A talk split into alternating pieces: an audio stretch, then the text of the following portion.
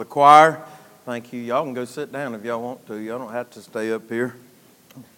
We appreciate you being here this morning. Thank you so much uh, for uh, uh, gracing us with your presence.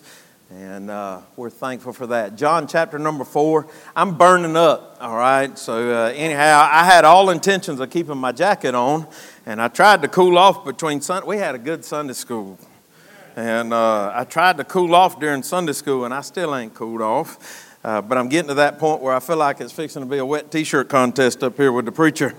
And uh, so I'm putting it back on. All right, is everybody all right? And uh, all right, praise the Lord. All right. Amen. Hey.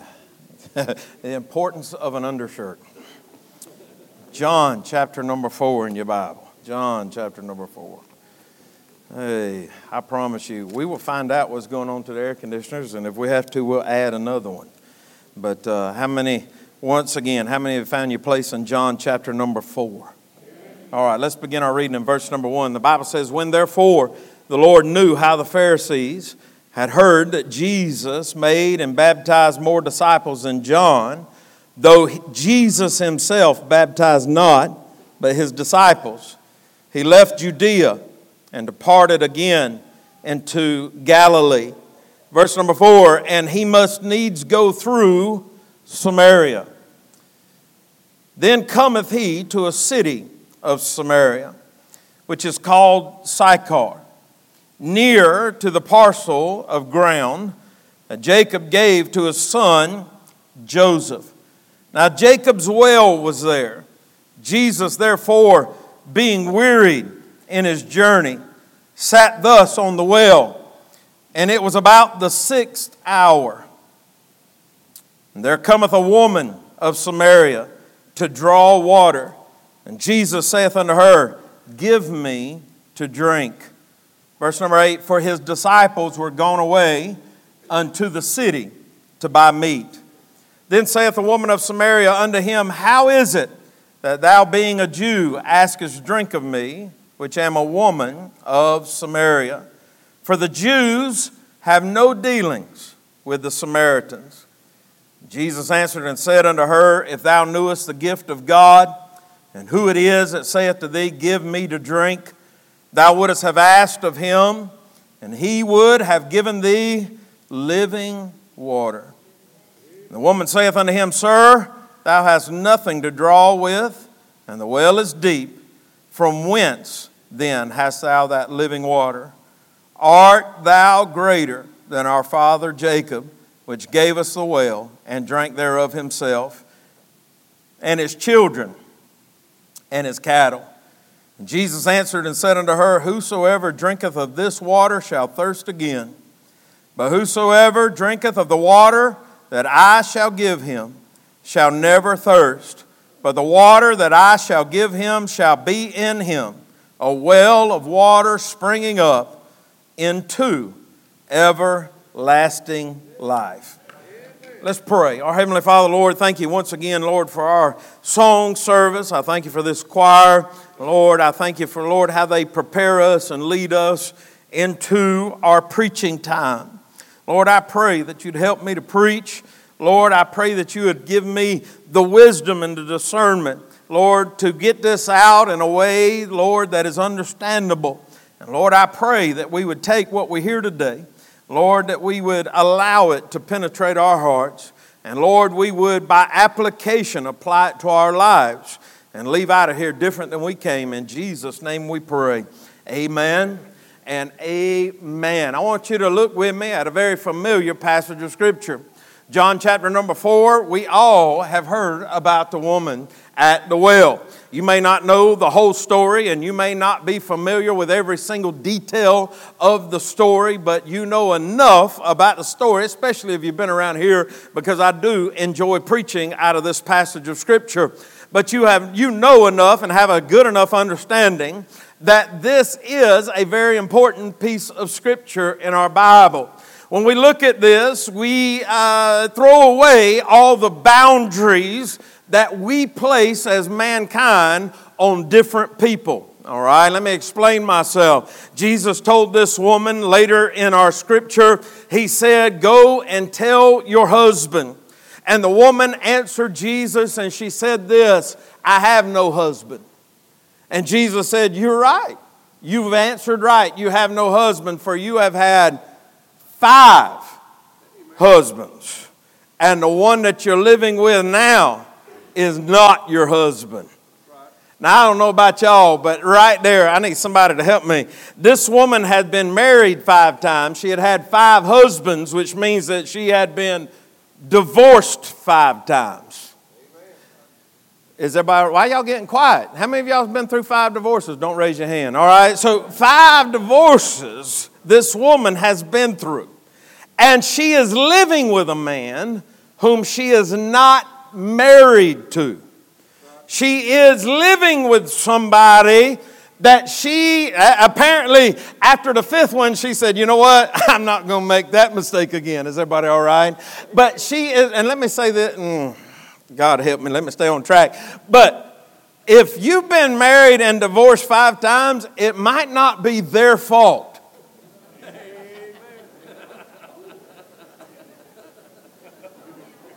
i'm going to let that just sink in just for a few moments I had a man come to church here one time and he'd been married six times and he told me, he said, Preacher, every one of them was crazy. I said, Hold on, dude. Time out. If they six of them that couldn't live with you, you might be the problem. Amen. Is everybody all right? So, five husbands, and she has been divorced five times, and she is living with a man whom she's not married to. Jesus confronted her. I, let me get into the sermon. I want you to notice, first off, her conversation. I want you to notice first off her conversation. In the New Testament, the word conversation means manner of life. And from her own testimony and from this passage of Scripture, we know that this woman has been married five times. She has been divorced five times. She's living with somebody that she's not married to. Can I get a witness right here? She doesn't have a great uh, reputation amongst the citizens of the city that she is living in. Matter of fact, this woman mostly deals with men. When we talk in this scripture and you read it, she goes and tells all the men, but she don't go tell all the ladies because probably all the ladies are mad at her. Because I would imagine some of the husbands that she had used to be married to some of the women that are in that community. And so when we look at this woman and her conversation, her manner of lifestyle, we see that this woman was not accepted amongst those she was living with. I need somebody to help me this morning if you understand what I'm saying. We like to put everybody in a box, and as long as everybody's like we are, then everybody's okay. As long as everybody is like we are, then they're capable of being saved. As long as everybody lives like we do, as long as everybody has lived a basically good life like we claim to have done, then we think, well, God wants them and that God will save them. But what we do in that is we place people in a box and we say, you can be saved, but you can't. As long as you've got these sins, you can't be saved because I didn't have those sins, but God saved me. Is everybody with me? This woman had a reputation in her community that was not good. A matter of fact, most of the women that is living in that town more than likely looked on her with a look of disdain. They probably didn't even speak to her. She was probably known as the local trash or whatever you want to call it. She was probably not considered one of their greatest citizens. A matter of fact, the Bible tells us that Jesus is sitting on this well and it's the sixth hour, and this woman is now coming to this well, which now believes, leads me to believe that she was not welcomed at that well. All right, when the rest of the women came to that well, she had to come at a different time to avoid avoid being around them. But I want you to notice this too. Jesus was at that well, and Jesus didn't show up when all the other women were there. I need somebody to hear me this morning. He didn't, ha- he didn't set limits on who he would save and who he was he wouldn't save. He didn't come when all the Sunday school teachers, all the ladies that was teaching Sunday school down at the, the synagogue, he didn't show up at the well at the same time they did. Y'all need to help me this morning. He showed up when he knew this one. How many of you know Jesus never did anything on accident? He showed up when he knew she would be there. Her conversation, we see it in her manner of lifestyle, we see it in the meaningless, uh, meaninglessness of her life. This woman had five husbands, had been divorced five times, and now she was living with a man she wasn't married to. Have you ever had some failures in your life? Y'all stay with me. Have you ever had some failures in your life? Have you ever done some things that you regret? Have you ever done some things that you wish nobody else knew about?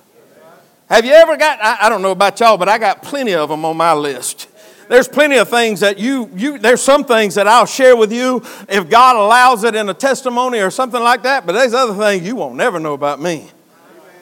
I keep them for myself. God knows, and He's the only one that needs to know. He's my high priest. He's done gone to the Father as my advocate, and I am forgiven for it. And I promise you, I don't need a jury of my peers to acquit me. And so, this woman, her life, can I say this? And y'all understand, I hope you understand, when you've been through these mass failures, we'll call them mass casualties.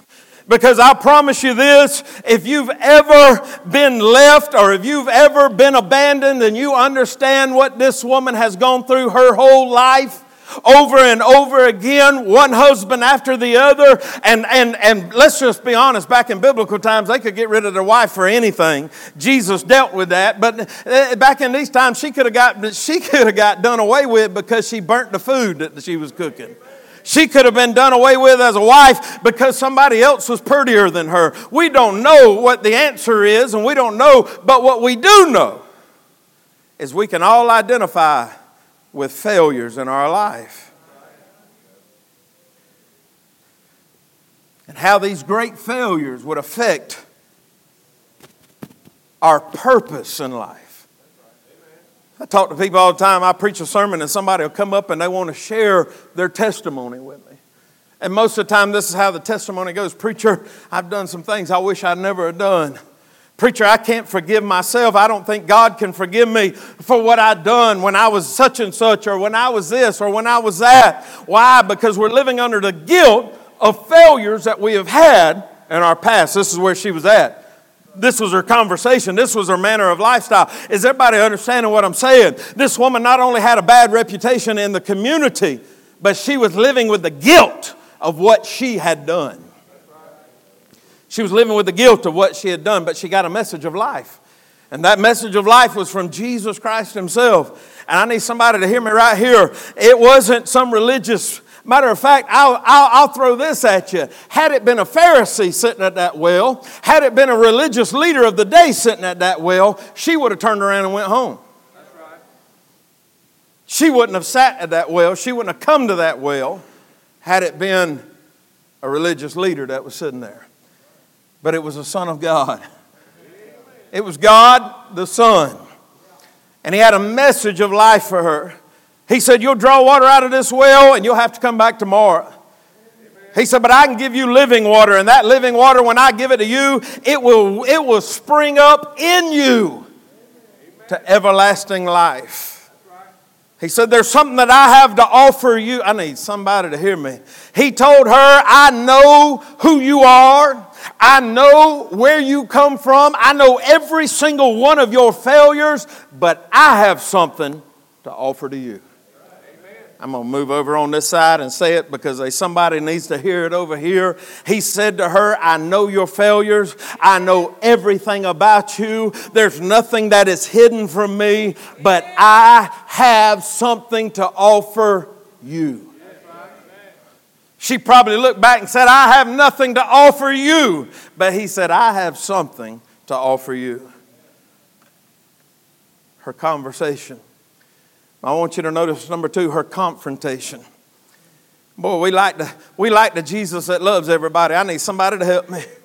We love the Jesus that loves everybody. The Bible says God is love. The Bible tells us that we loved him because he first loved us. The Bible tells us that we ought to love others because he loved us. The Bible tells us that God loves us, for God so loved the world that he gave his only begotten Son, that whosoever believeth in him shall not perish but have everlasting life. But he also tells us, the Bible tells us in 1 John chapter number 4, that God is love. He cannot be anything but love. Is everybody with me? Amen. But He's also righteous. That's where our society has a problem.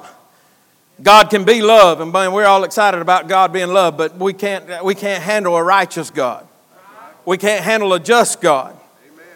We want, a, we, we, we want a, a, God of love, but we don't want a God who's just. We don't want a God who's holy. We don't want a God who's righteous because that means that we have to be. Is everybody all right? I want you to notice with this woman, he had something to offer her, but it came with a price. What was the price? She had to confront her failures. She had to confront her failures. She didn't get off scot free. She didn't get off running out. She, he, said, he told her, he said this. He said, Go and get your husband. She said, Man, I ain't got no husband. he said, You're right. You don't have a husband. You've had five of them. And the one that you're living with right now is not your husband. I need somebody to help me right here. Now, in our modern day and time, when we get confronted with our sin, we bow up like a bullfrog. I need some, what you talking about, Jesus?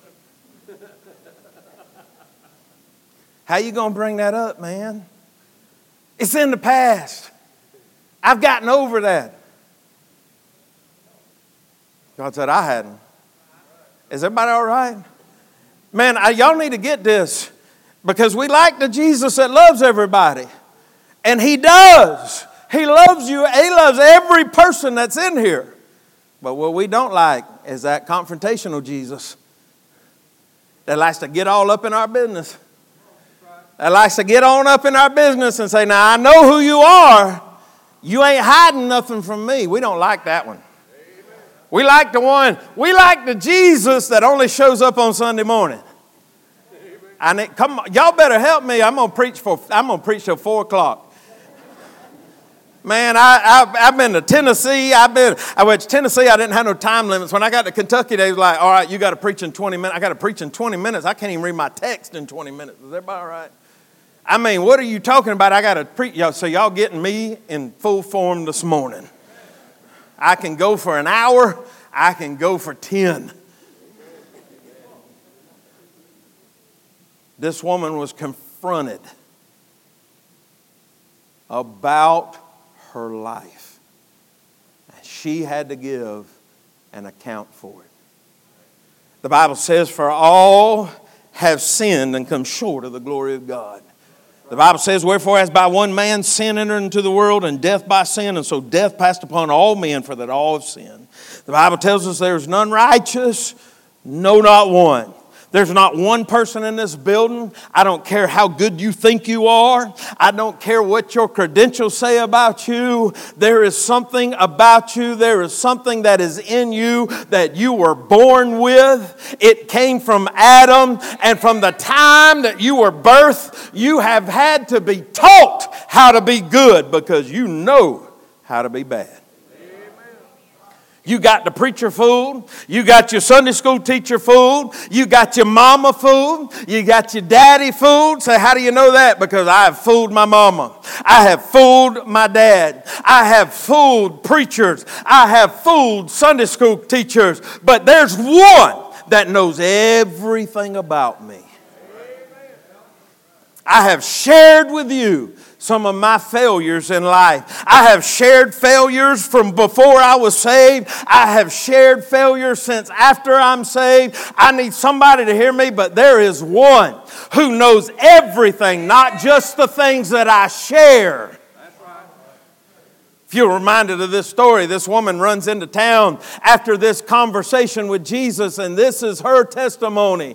Come and see a man that told me everything I ever did. he confronted her.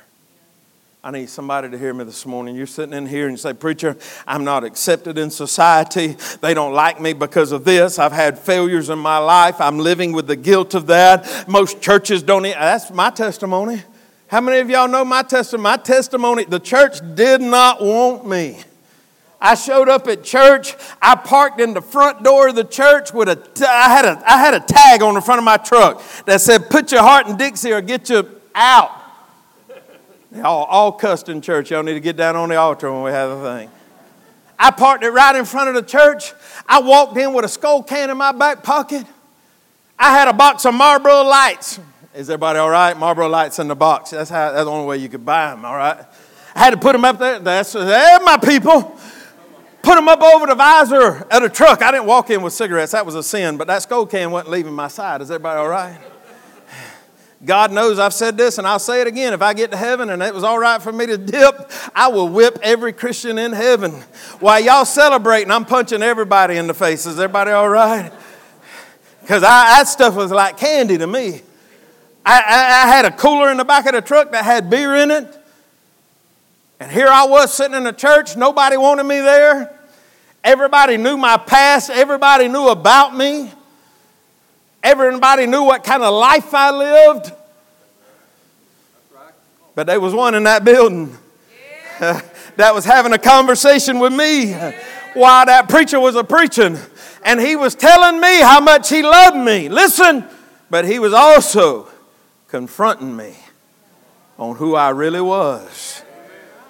Who I really was. Not who you knew me to be, not who they knew me to be, but who I really was because there were some things about who I really was I don't want to get out. There were some things about who I really was that I, I really don't want anybody else to know about. There were some things concerning my thought life that I don't want out in public. But he knew them all. That morning, September 28th, sitting on that second row, God was having a conversation with me, and he was confronting me over the things that I had done, her confrontation. She was confronted about, he confronted her concerning her sins.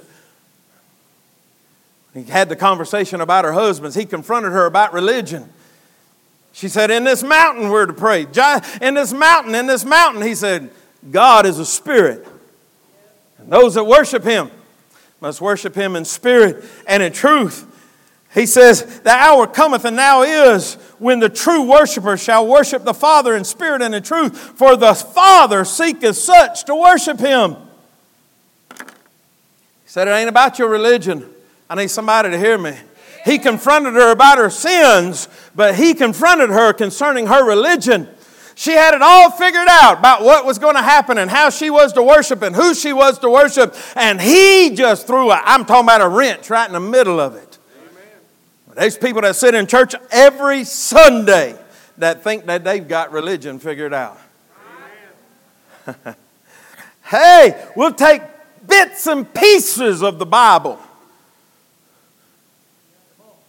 We'll make it what we believe. And we'll say, well, I, I, I ain't, I've been a good person. I try to do right to everybody. I try to be good to everybody. I try this. I try. I need somebody to hear me. There ain't none of us good. I know that ain't what y'all come to hear. Y'all was hoping I was going to tell you about how great y'all was and life was all about you being happy, but it ain't. There ain't none of us good. The only thing you and I have to boast about is Him. He's good. And if you're saved in this building, He's in you, and that means, yes, amen. There's some good in you, but it ain't you. He confronted her about her sins. He confronted her about her religion. What are you trusting in? You trusting in grandma's prayers? You trusted in the fact that, oh, I've been going to church my whole life. So? Judas walked with Jesus for three and a half years. I need somebody to help me. He ate bread with him, he prayed with him, he even performed miracles. I wonder if Jesus wasn't talking about him when he said this. He said, Many will come to me in that day and say, Lord, haven't we done these great and mighty things in your name? And he said, I say, Depart from me. You workers of iniquity, for I never knew you. I got an idea Judas will be in that line. I got an idea that Judas will be in that line. Judas will be the one that's standing in that line, somewhere in that line, Judas Iscariot will stand there. Because the Bible tells us that he performed miracles. The Bible tells us that he preached. The Bible tells us he did all kind of things, but the Bible lets us know he betrayed Christ and he went to his own place. He confronted her about her sins. He confronted her about her religion. What are you counting on today?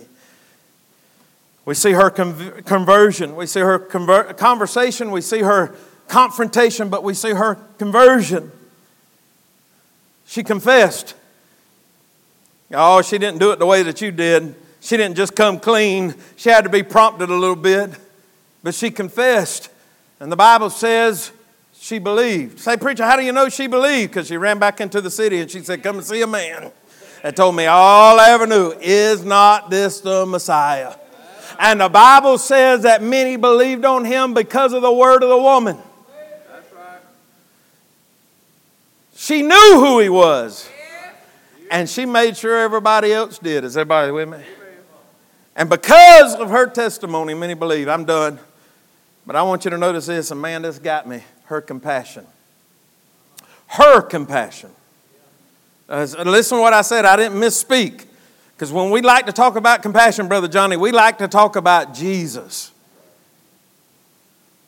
And I will tell you this she learned compassion from Jesus. Can I, can I, just for a moment, I want you to think about this. This woman was exposed, laid open. Her entire life, the book laid open. She said it like this He knows everything about me. Amen. She said it like this He knows all I ever did. Is everybody getting what I'm saying? This woman was completely open before God. She recognized there was nothing about her life that was hid from Him. He knew everything that the locals did. And he knew a lot. I got a hum coming down here, Brother Matt. And he knew everything that the locals didn't know. That's right. He knew everything that the locals knew, everything that was public about her. But he also knew everything that the public didn't know about her. Right. Stay with me. And yet, and yet, when he confronted her, she ran and told everybody, You got to see this guy. I don't think y'all understand what I'm saying. He was a he was a Jew that had no dealings with the Samaritans, according to her. She already had a she already had an ethnic boundary between her and him. He was Jew, she was a Samaritan, which was a half breed. It was a breed between Gentile and Jew. She was somebody that was considered a, let me say it this way because we'll understand it, a Heinz 57. You know what I'm talking about when it comes to a dog? Amen. How would this man have anything to do with her? Already because of their race, but now even more so because he knew not only what the public knew, But he knew what the public didn't know. Right. I want everybody, everybody look at me. I want you to think about this right now. Not only does he know what everybody else knows about you, but he knows tell anybody. He knows what you keep for yourself. He knows what you wouldn't share with your spouse. He knows what you wouldn't share with your child. He knows what you wouldn't share with your parents. He knows everything about you. Stay with me. And yet, he loved her. I need, I'm going to need somebody to hear me. Frank, I love you, man. But if you knew everything about me and I knew everything about you, we'd probably have a hard time loving one another. Amen. I ain't talking about what we've done. I'm talking about what goes on up here, what goes on in here. I need somebody to help me. I'm talking about not just our actions on the outside, but Jesus said this. He said, For out of the abundance of the heart, the mouth speaketh. What, really, what you really are is in here. It just comes out. That's right. And he knew it. And he still loved her. Watch this. I said, her compassion. I said, her compassion. This woman, she's come to the well at a different time than all the women. She lived in a town where her life was on public display. She lived in a town where the women wouldn't have anything to do with her. But yet, after her conversion, the very first thing that she wanted to do was go tell everybody who had done her wrong. Go tell everybody who had treated her wrong. Go tell everybody that had treated her differently. Because something changed in her. Something changed in her. And she realized no matter what their sins were in public, we're all alike. Way down deep in here. Doesn't matter if they're tattooed up one side and down. there's this couple, I don't even know who they are. God help me, don't y'all get mad at me for saying this. But there's this couple that walks up and down Lake Park. Me and Michelle see him all the time. He walks with his shirt off. Sometimes he wears a, a, a Scottish kilt. Y'all might have seen him. He is tattooed. I'm talking about from the tip of his ears to his toenails. Is everybody with me? This guy's got more ta- He is nothing but a tattoo, all right? His wife, uh, our girlfriend that he walks with, she's tall, big, tall girl. These are some of the nicest people I've ever been around in my life. They come walking around the neighborhood when me and Michelle was living over there by the golf course. We go out there and talk to them. This guy's always got a smile on his face. I need somebody to hear me because I know most Christians that don't. You look like you mad at the world. Amen. We all the same on the inside. And I'm just going to be honest with you. I'd rather spend 10 minutes with him than a minute with some of the Pharisees that I have to deal with. Is everybody all right? What are you saying, preacher? I'm saying we all the same way on the inside. Heads bowed, and eyes closed. Dalton's going to the piano. I'm done. I'm done. I got two challenges for us this morning. If you're sitting in here and you're saved, why ain't you telling somebody? First thing this woman did when she got saved, first thing when her conversion took place, she ran into the city and told everybody, Come and see a man that told me all I ever did. Let me, let me put it in words that we can understand. Come and see a man who knows all about me, but yet he loves me.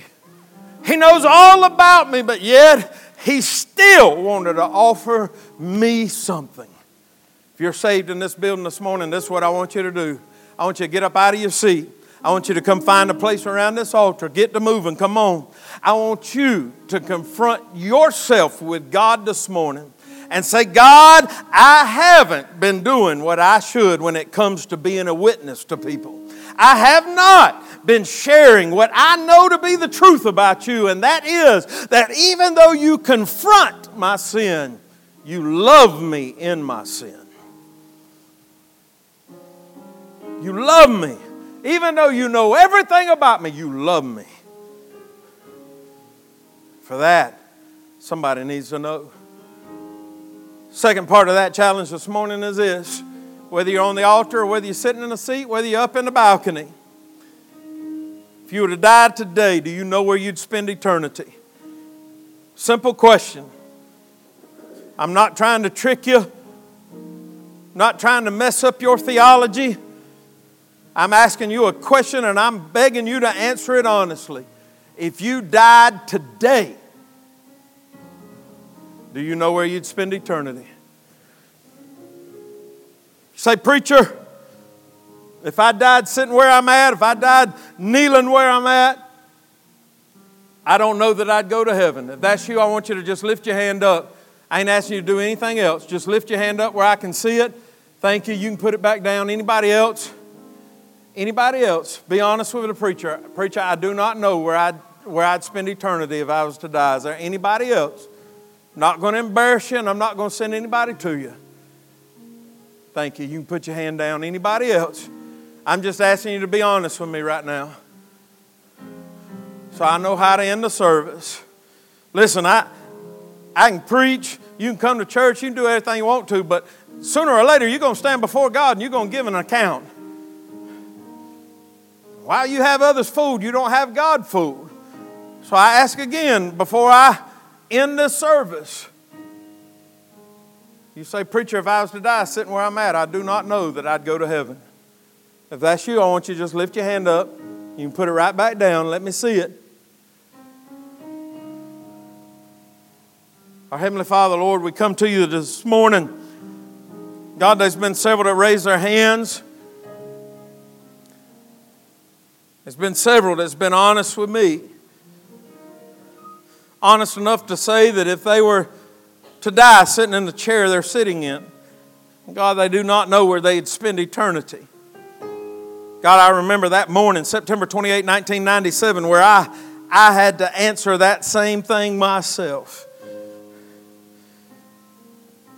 I remember as I sat and that question was asked, Lord, I remember how it penetrated my heart, and Lord, how I had to be honest with the question. And to be honest with the question, Lord, I had to admit that if I was to die at that moment, God, I didn't know where I'd spend my eternity. Oh, but God, you had compassion on me. God, you love me. God, I remember even having been confronted with my sin, Lord, I, I ran to you. Even being confronted with who I really was. God, I remember, Lord, feeling loved and wanted.